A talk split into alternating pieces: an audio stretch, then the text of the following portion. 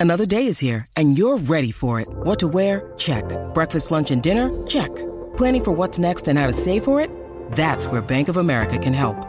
For your financial to-dos, Bank of America has experts ready to help get you closer to your goals. Get started at one of our local financial centers or 24-7 in our mobile banking app. Find a location near you at bankofamerica.com slash talk to us. What would you like the power to do? Mobile banking requires downloading the app and is only available for select devices. Message and data rates may apply. Bank of America and a member FDIC.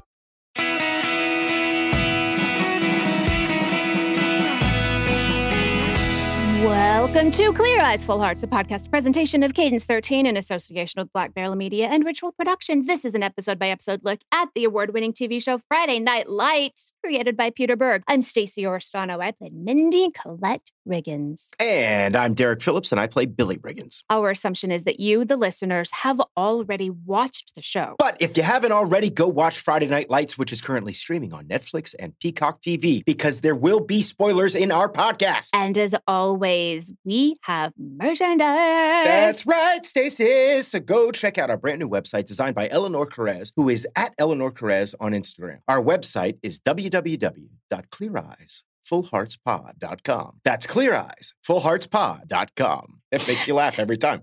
Because it really does sound like a radio commercial. I love That's it so the objective. much. We always want to answer your questions. So email us anything you want to know. Nothing's off limits here, guys. It's clear eyes full hearts pod at gmail.com today. Season two, episode three. Are you ready for Friday night? It was written by Carrie Aaron and directed by Seth Mann. Synopsis from NBC reads Coach Taylor returns to Dillon to see his old team in shambles for the first game of the season as Smash and Matt continue to struggle on and off the field. There's a lot to unpack in this episode, but before we get into the highlights, we're going to answer a few fan questions. So let's get to it. When you need mealtime inspiration, it's worth shopping Kroger, where you'll find over 30,000 mouthwatering choices that excite your inner foodie. And no matter what tasty choice you make, you'll enjoy our everyday low prices, plus extra ways to save, like digital coupons worth over $600 each week. You can also save up to $1 off per gallon at the pump with fuel points. More savings and more inspiring flavors make shopping Kroger worth it every time. Kroger, fresh for everyone. Fuel restrictions apply.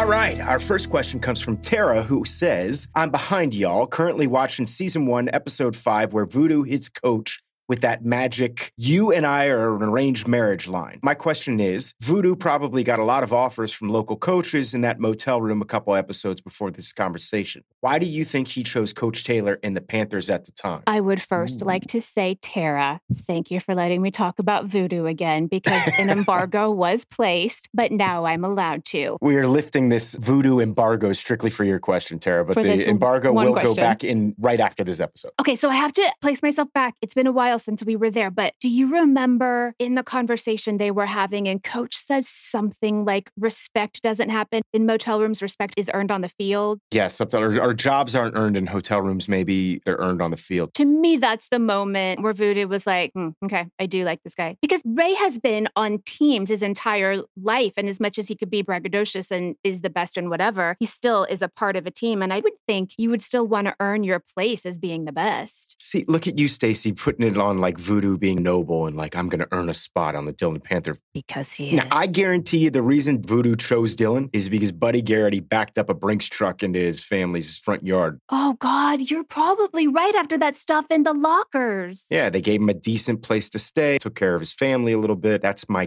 guess is probably something a little shady was happening with the boosters. But then on top of it, Dillon is a, I mean, this is a program that has won multiple state championships. We don't know how many, obviously, at the start of the show, but this is one of the top programs in Texas, period, year in and year out. So Voodoo wants to go to a place that's going to be a big school that's got a pedigree of winning seasons. And I guarantee you there was a little bit of under the table money. Okay, see, I see the glasses half full, and Derek sees the glass full of cash. Yeah, exactly. That's exactly how I see it. Embargo put back up. Thank you very much. Here's our second question. It's not about he, who I'm not allowed to name anymore. It comes from Kurt R., who says, I personally found it impossible to watch the first season of the show without viewing it as a scathing and honest critique on how capitalism eats children, and let's face it, everyone else, to watch how football runs politics in the town, how the economy of the town rests directly on the shoulders of high schoolers. I guess I'm just curious if you two think it was in the minds of the writers to have this as subtext. Kurt, that's a great question. I don't know that the idea of capitalism being a thing that eats a town necessarily was in the mind of the writers. I will tell you that Friday Night Lights, the book, 100% specifically talks about small towns, about how football becomes the lifeblood. It's not a celebration of football. And I don't think the TV show was either. I think the TV show was showing how crazy some of these people get because of football. It's not supposed to be the greatest thing that ever happened to you in your career. There was one thing in the book that they do talk about quite a bit, though, and that's the fact that this is an oil town. Odessa, Texas, and Odessa, mm-hmm. Permian, mm-hmm. where the book is based, the way that oil manipulates and destroys this town. People are doing great. Oil barrels are going for 100 bucks a barrel or whatever it is, and everyone in town has money and everyone's doing great, and the town is doing great. But that's not so much the case when things are belly up. The town rises and sets on oil and football. We talk a little bit about oil on this show. We know that Billy sells drill bits and your father. Yeah, and the guy that Tyra dates for a hot second. Oh, I'm an oil man. They chose not to jump into that so much. I don't know that this is a rebuke of capitalism so much, but that's a great question. If this same TV show was taking place in a university, I would say yes, but not this. This is making me remember so much and go back to season one. There's also a moment where Tammy says, I'm not going to get the line right, but it's something about when you make these kids kids gods at this age, there's nowhere to go but down, which is yeah. a lot of what I see happening in the show. You build these kids up this is the highlight of their lives and it's just going to go terribly downward from here. In the book Friday Night Lights, 100% talks about that, specifically through the character of Boobie Miles, who was this amazing African American athlete who was on his way to scholarships in college, but like the guy had no education. He could barely read. He winds up getting injured. And at that point, his college career is essentially over. And it just talks about the way that this small town kind of used these kids, chewed them up, and spit them out. And once their football value was done with, they were basically tossed aside. And they talk talk about this later in Friday Night Lights. Buddy Garrity is a little bit more of a comedic character, but he represents the boosters that are really kind of destroying the small town by the scoreboard being more important than an education. That's one of the big differences between the book and the TV show, I think, is that the central characters in the TV show are Tammy and Coach. And Tammy and Coach are basically all that is right and good in Dillon, Texas. We see how football has destroyed some of the lives of the people in this town. There's also a really good documentary that follows H.G. Bissinger now. It's only a couple of years old. I think it's on HBO. And part of it is him going back and speaking to some of those students that he wrote it about. And one of them is in jail still. And he goes and talks to him about like what the book meant to him and how his life has changed since then. It's really yeah. interesting. But yeah, I mean, I feel like the book was more of a condemnation on football and this obsession that we have with high school football. These questions are smarter than I was prepared to be this morning. I'm telling you, I just woke up. How do you think I feel? Let's get to our third question, which is from George Mc. I'm going to try and pronounce this MacLeese. He says, "My question is for Stacy. That is based on one version of the Where Are They Now that I like. That Billy is still coaching and Mindy has taken over the drama program at Dillon. As a fellow high school theater nerd, what play slash musical would Mindy have the students doing this year? I love this so much. So Mindy is now the drama teacher at Dillon High in this fictitious fast forward, and Billy is the head football coach. So what play or musical, Stacy? Here's what I think happens. Yes. She definitely starts a production of Hamilton without knowing that it is not licensed yet and she doesn't have the rights to it. And the school gets hit with a major lawsuit and she gets in big trouble. So then I don't think she's a traditionalist. So it's not going to be like Oklahoma and Annie, get your gun. She's probably going to do, I would say, like a spring awakening. And it touches on very adult subjects with high schoolers at the center of it. And it would cause an uproar in the sleepy town of Dillon. I like that. That's what's happening. Do you think she's doing a production of Hamilton with a predominantly white cast? All white, absolutely. Lin Manuel sends a letter, a cease and desist to yeah.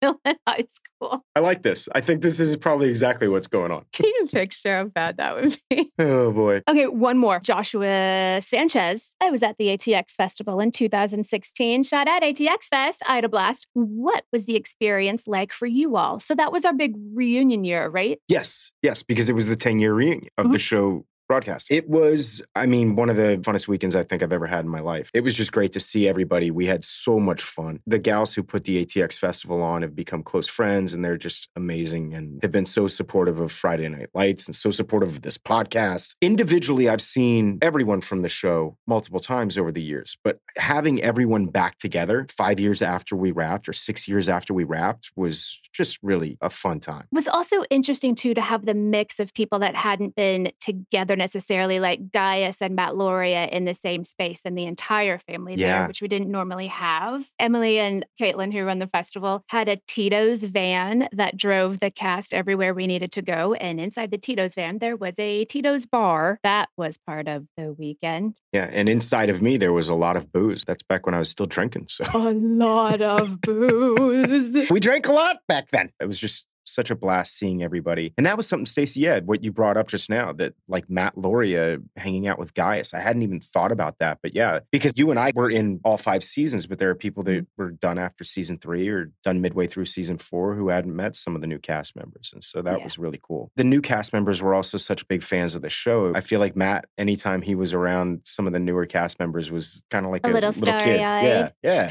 remember like in the first or second episode because we did a big thing with like entertainment or something out on the actual field and we were waiting to go out on the field inside the locker room and on the way out we as derek likes to put it as a cast we all slapped the p on Yeah. the way out to the field to go meet all the fans that was a fun weekend It was a fun weekend, but man, it was also it was a little bittersweet because I just miss that experience of being around everybody and seeing all those guys on a regular basis. And it was tough to say goodbye again. I do Yeah. remember, yeah, we were doing an interview with Entertainment Weekly, and I remember they said, "Where do you think Grandma Saracen is now?" And Lou oh, Ann said, "She's probably dead." oh god And I just remember laughing hysterically and being like, "I can't say that, Lou Ann." oh bless But that was a great question. Thank you, Joshua. Let's get into this episode All right, let's do it.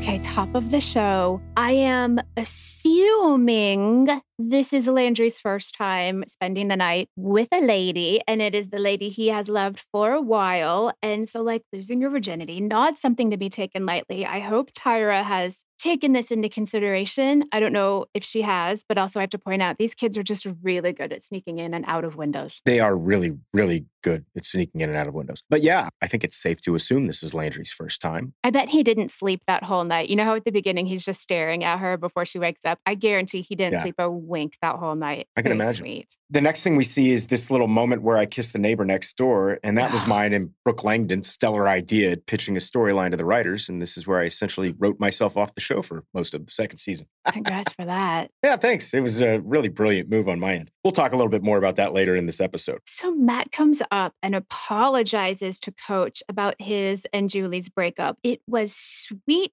and weird and obviously news to Coach and then later Tammy. I am wondering, Dee, if you have ever apologized to a girlfriend's parents after a breakup. I have not. Very few women I've dated have actually let me meet their parents.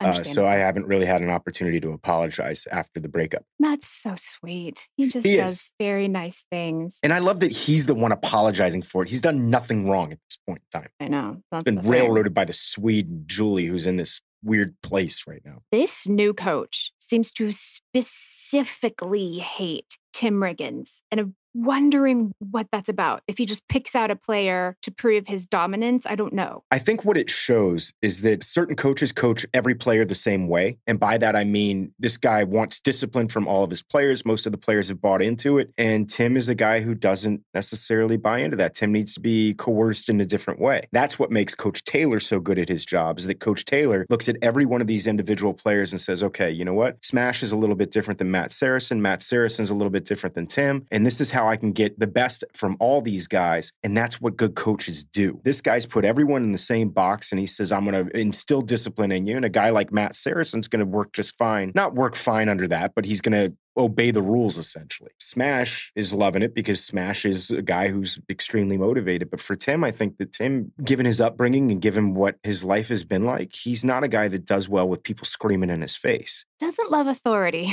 No, no. But look at how coach was able to get Tim to to excel. Coach Taylor was. So I think that's what this is basically on a writing standpoint is is there to show us. Also, we love Tim and coach is pissing us off because he's We treating do Tim terrible. Tim. We're watching him then get taken out on a stretcher. And I'm going to say, like, yeah, this kid drinks. He makes some poor choices, but he's also in stellar physical shape. So him going off on a stretcher was actually jarring Yeah. for me to see. But I do love that our town is just so small that the doctor knows exactly who you are. I think it's also a smart move on the writer's part because I know this when I was playing high school. I mean, this idea that like you can't have water breaks. I know there's this idea that we're helicopter parents now or whatever, but nobody should die from playing football. People shouldn't die from heat exhaustion playing football. And there was this idea when I was playing that like, you don't get water breaks kind of thing. I mean, we did get water breaks, but I remember kids passing out. I remember kids throwing up. I remember kids getting to the point of having heat exhaustion. And nowadays, I don't feel like we push kids to that place anymore, and for good reason. But there were stories happening all over the country around this time of kids just being pushed too far and literally having cardiac arrest or dying of heat exhaustion on the field. So I think a little bit of this is also on a writer's standpoint to show number one, to use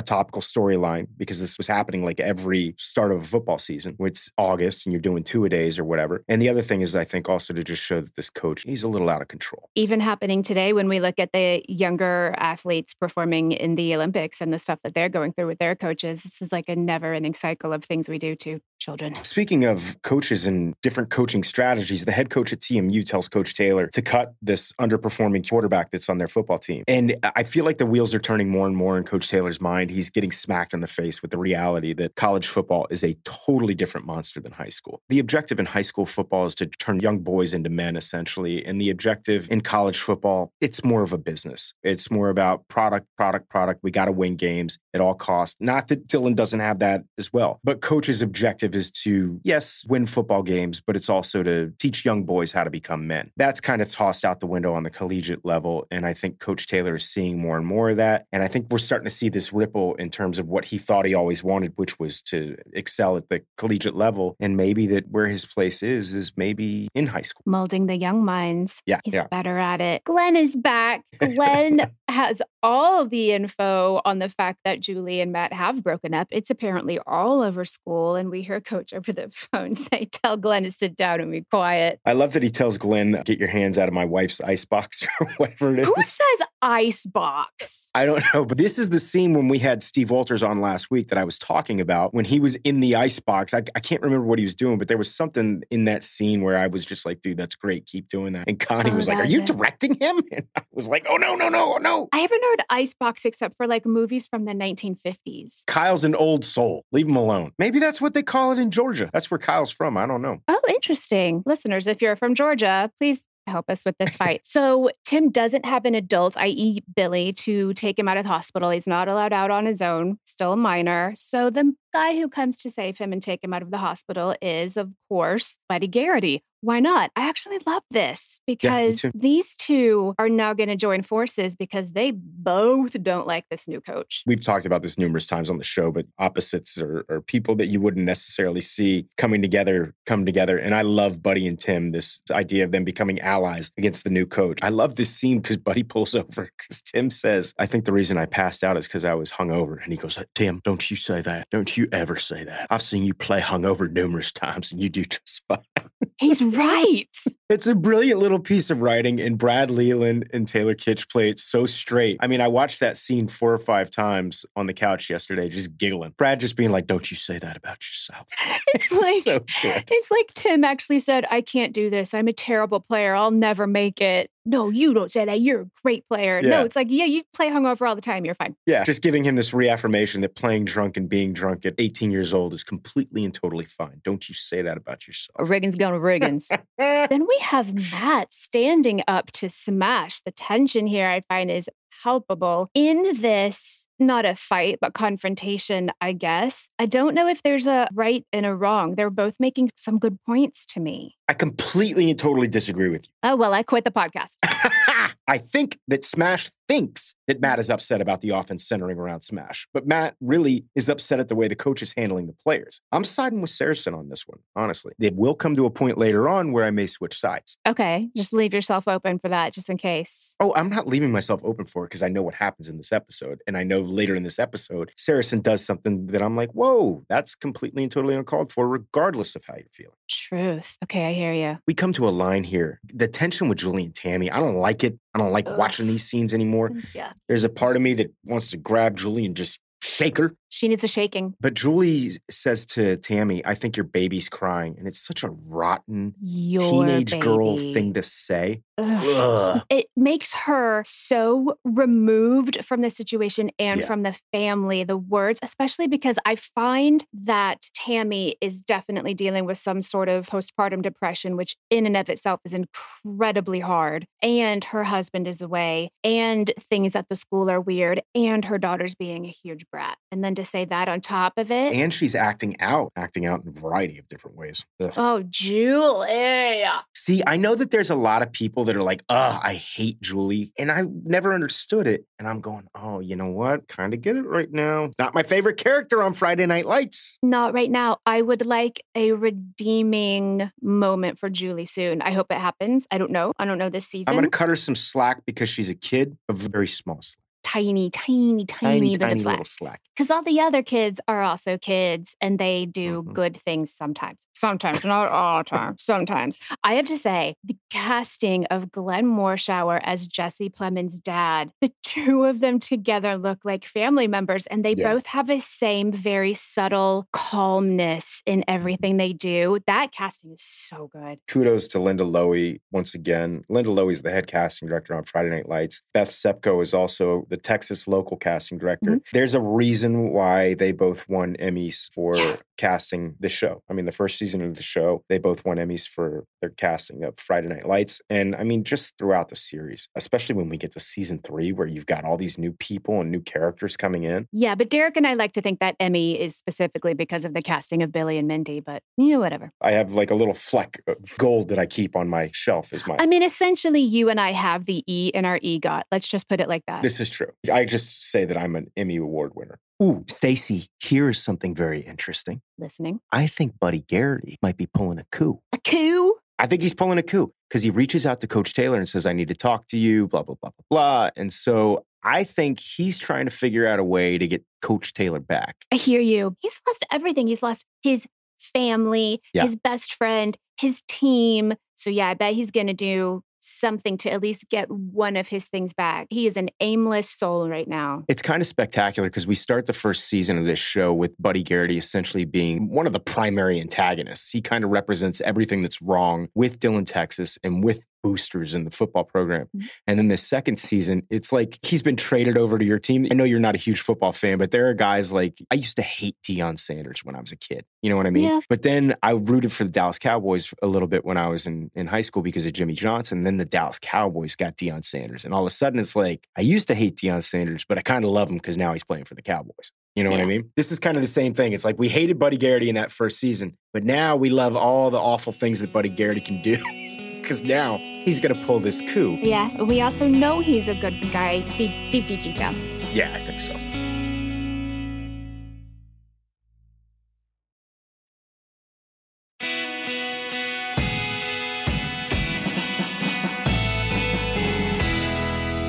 D. Yes. How, besides you and Brooke Brooklington asking the writers, did Billy and Jackie happen? What kind of magic lines, pickup lines does Billy have? Well, I mean, besides the fact that Billy's a ridiculously good looking guy. Really, Which- really ridiculous. Yes. I mean, he's insanely attractive. Besides that, I think he's just quick with a joke, light of your smoke kind of guy. No, I'm kidding. So Brooke Langton and I were hanging out with Jeffrey Reiner, who was the directing showrunner of Friday Night Lights. And this was after we wrapped shooting in Dallas. It was the end of season one. We were out, all of us were out having drinks one night. And Jeffrey Reiner and Brooke Langton and I were sitting around talking. And I think Brooke and I were both, we both loved working on this show. We were just trying to figure out a way that we could stick around. And we had this wonderful idea of what if the two of us had a relationship on the show? And really really and truly, I don't think Billy has any kind of magic or anything. It's, you know, one of these situations where you're next door to each other. She's working a nine to five job. What opportunity does she have to meet anyone outside of the life that she has? She's raising a kid and has a nine to five job. So the only people she's really in contact with are Billy and Tim. It didn't work out with Tim because Tim is a 17 year old kid or 18 year old kid or whatever Thank he is. God. And it's just, yeah, I think I say in this episode that he's 17. I think we established that, that he's 17 years old. And it's like, what were you thinking, dude? Like, this isn't going to happen. It's not going to work out for you. And I think the fact that Billy is older, Billy has a job, Billy's a mess, but Billy, to a certain degree, He keeps a household together. yeah, he's a little bit more mature, I guess. Does Billy have any guilt about this? Is Billy ready to be a stepdad? What is going on? I kind of played it like Billy doesn't have any guilt because Billy's sitting here like, what the hell's the matter with you, man? Did you really think that this was going to go anywhere? You're 17 years old. But Derek Phillips is saying, dude, this is wrong. It's Can't do this. That's the conundrum I run into sometimes having played Billy is that I get a lot of hate. Speaking of people hating a character, I mean, Billy gets a lot of hate. I kind of constantly remind people that I am not Billy Riggins. I think there's also the fact that Billy's kind of looking and feeling justified in this because Billy's given up so much of his life for Tim and realizes, as I said before, that Tim and Jackie have no future. The bottom line, though, is, as I said before, I think it's a, a total jerk move. Also, that was the last time I pitched any storylines to the writers. So what happens with that? Yeah, because basically after this, Billy starts dating Jackie, and Tim feels like he doesn't have a place to live, Mhm. doesn't have a home that he can be comfortable in, so he basically bolts in a later episode. And Couch surfing. yeah, so I basically wrote myself out of the show. Well done, jackass. Congratulations. Let that be a lesson. I, hoo, hoo, hoo, a Riggins in church felt very weird. I loved that scene. I loved the church, that pastor, so much realness, so much like Texan goodness. I can't 100% say this as fact, but I'm 99.9% positive. I going to say 99%. Yeah, that this guy's a real pastor. He just, the way that he speaks and the cadence of it, like that's learned. Well, it's also just a thing that Friday Night Lights does. It's like Yeah. we do this constantly. It's like rather than hire a person to play the clerk in a store, get a person who's a clerk in a store. Get the owner, mm-hmm. bring them in, have them do the scene. We're not going to go hire some guy to be an actor to act out playing a pastor. We have an episode later on where we're in an auction, Tim and I. Hmm. And the auctioneer is a real auctioneer. Like, why are you going to, you're not going to hire some actor to play an auctioneer. Just hire an auctioneer. I just rewatched again right before we are recording this. Here's what I think. I wonder if you agree. I think Tim went to church to be able to spend time with Lila. But it seemed to me that maybe some of the things the pastor was saying were starting to seep into Tim, things about like sinning and you're still loved and whatever. And I wonder if maybe he did start to want something more. I can't tell where the impetus is coming from. Is it coming from a good, inquisitive place or is it coming from like, I want to spend time with this girl? Oh, no, I don't think in any way, shape, or form when we have this scene with him and Lila later where he's in her house. Once again, we talk about the children of Dillon being amazing at breaking and entering into people's homes. But yeah, I don't think that Tim is trying to manipulate Lila or is using this just as a way to have sex with her. And I think he really did have like a kind of come to Jesus moment. So when he's saying, I felt things, you, you think he really was feeling things in that church? I think he's feeling things, but I think what he's feeling is probably not exactly a connection to God as much as it is a connection to Lila. You know what I mean by that, though? Like, yeah, yeah. I feel like I had that sometimes when I went away to church camp. It's like, why did I love church camp? I love church camp so much because of the message. Well, I thought I loved the message. Really, it was that I loved some girl that was at church camp. And that's what made me really love going to church camp. I loved the music too. My church didn't have music like that. I'm Catholic, yeah. but we didn't have like rock and roll stuff. So when I got to go to churches like that, I was like, this is so fun. I feel things. Yeah. And I think that's what's going on. I think he's feeling things, but I think what he's feeling is a little bit of a disassociation from what's actually going on. Interesting. It's a very interesting arc to Yeah. see Tim like questioning things a little bit and wondering what's going on, trying to meet Lila on her level. But I don't know. This was an interesting side to Tim. I loved Taylor's choices too, because I'm like, hmm, I wonder. Buddy says to coach, I could make him go away and you could have your job back. And all I was thinking is, is Buddy going to hire a hitman and have this guy off? I don't think it's going to that level, but yeah, I, I mean, this is, as I said before, what we love about Buddy Garrity. He's a manipulative shyster, but he's our manipulative shyster. yeah, him bringing up Julie and Gracie too was so yucky, but it worked. Yeah, but that's what we love about Buddy Garrity. All the evil, awful stuff that is Buddy Garrity, now he's on our side. So it's yeah, so know, it works. Yeah, it's great.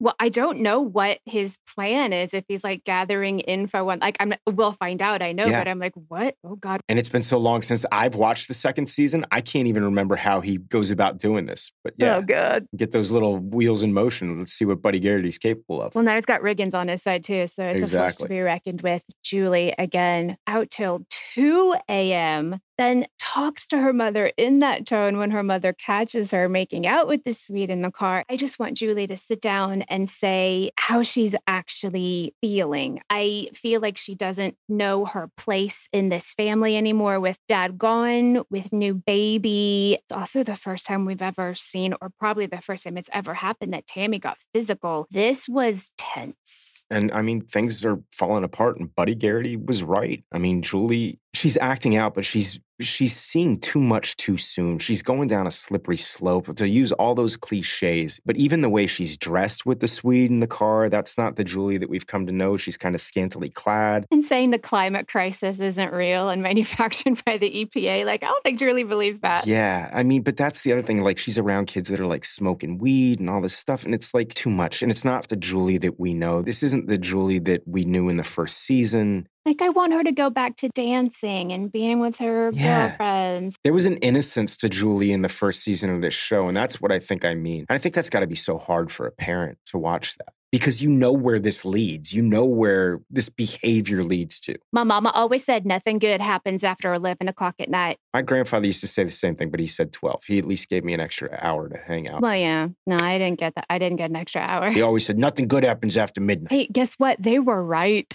you know, and there is some truth to it. Every time I've ever gotten in trouble in my life, it was after midnight. It's a really hard scene to watch. I love both these characters. Both of them do a great job in this scene. oh, so good. It's a family in crisis. Yeah. And that's not what you expect from the Taylors. That's true. You expect this kind of stuff to happen in pretty much every other family in Dillon, Texas. But you don't expect these kind of things to happen in the Taylor family. With our rock. It's Camelot's crumbling in some Ooh. respects.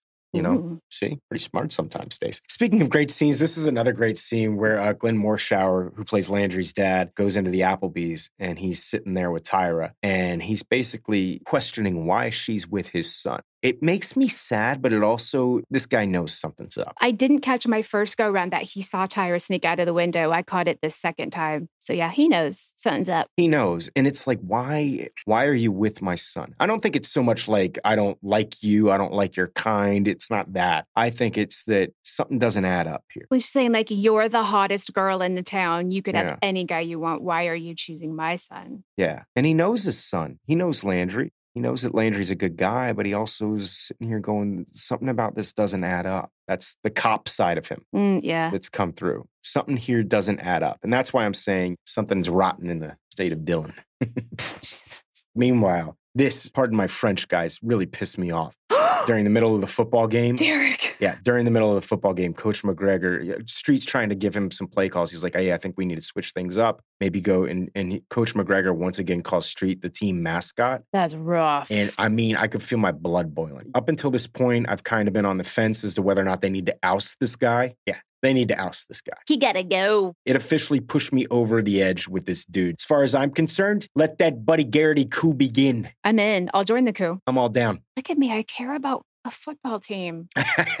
Jesus, it's so annoying. If you could have seen my face when I watched Matt tackle smash, to me, it's something you never expect Saracen to do. I hmm. get the impetus of it, and he has just lost it. I gasped. And then you see Coach Taylor looking on. He has that face where he tells you 20 things at one time, and he just knows that this team, let alone his family, needs him back. And then his wife after that falls apart. And I think that to me is the moment where it's like, this is where I'm supposed to be. I need Everything is coming unglued in Dillon and it's making Derek angry. I don't like it. It's frustrating as hell to watch this. And the thing is, that McGregor has basically pitted these kids against each other because Mm. every single day in practice, he's building Smash up and he's tearing Saracen down. And so, what it's doing is creating this animosity between these two kids on the football field.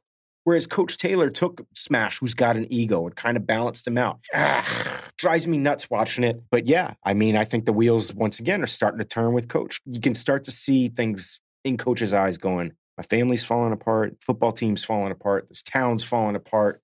maybe I'm needed here because he's not needed in this college town. I mean, he's basically running and getting coffee for people. Yeah. I don't know what happens. We'll see. Listen, 6 and 33, going to Mexico. What could possibly go wrong? I do like that we're going to have a little bit of Tim and Street moment because, as we've said before, I mean, these two are, are best friends, but because of circumstances, both on and off the field, we kind of haven't gotten to see what made this relationship so special. And I think that, that these next couple episodes, we'll get to see a little bit of the bonding between these two. And I think it'll be cool for as an audience. That's true. The only other times we've seen them together, they've had Lyla with them. So it's going to be good Mhm. to have just the boys to see Yeah. what that is. Okay, hear me out on this next one. I might be so completely out of the box with my thinking. So Matt's shoulder is hurting him. Carlotta is there. She's training to be a nurse. She starts working on his shoulder and then she starts singing to him. And I can only, in that moment, especially in that house, remember Matt singing his grandma out of the closet.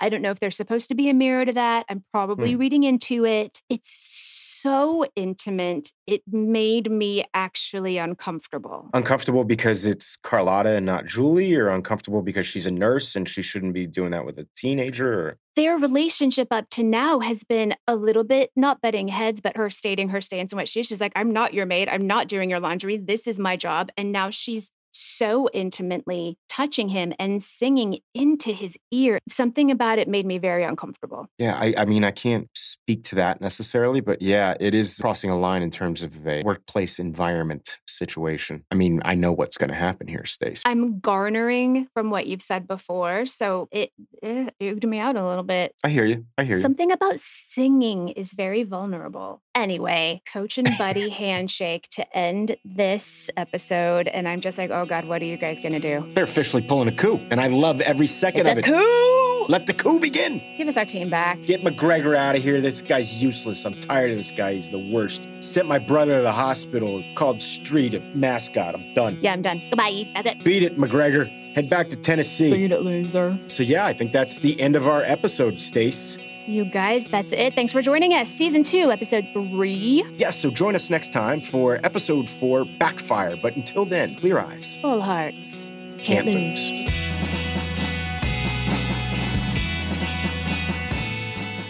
Clear Eyes Full Hearts is a podcast presentation of Cadence 13 in association with Black Barrel Media and Ritual Productions. Executive producers are Stacey Oristano and Derek Phillips, Chris and Mandy Wimmer for Black Barrel Media, and Steve Walters for Ritual Productions. Our producer is Miranda Parham. Send your questions to cleareyesfullheartspod at gmail.com. Find us on social media. I'm Stacey Oristano on Twitter and Instagram. And I'm at Derek Phillips on Twitter and underscore Derek Phillips on Instagram. And check out our websites, cleareyesfullheartspod.com, cadence13.com, and blackbarrelmedia.com. Thank you guys for listening, and we'll see you next week.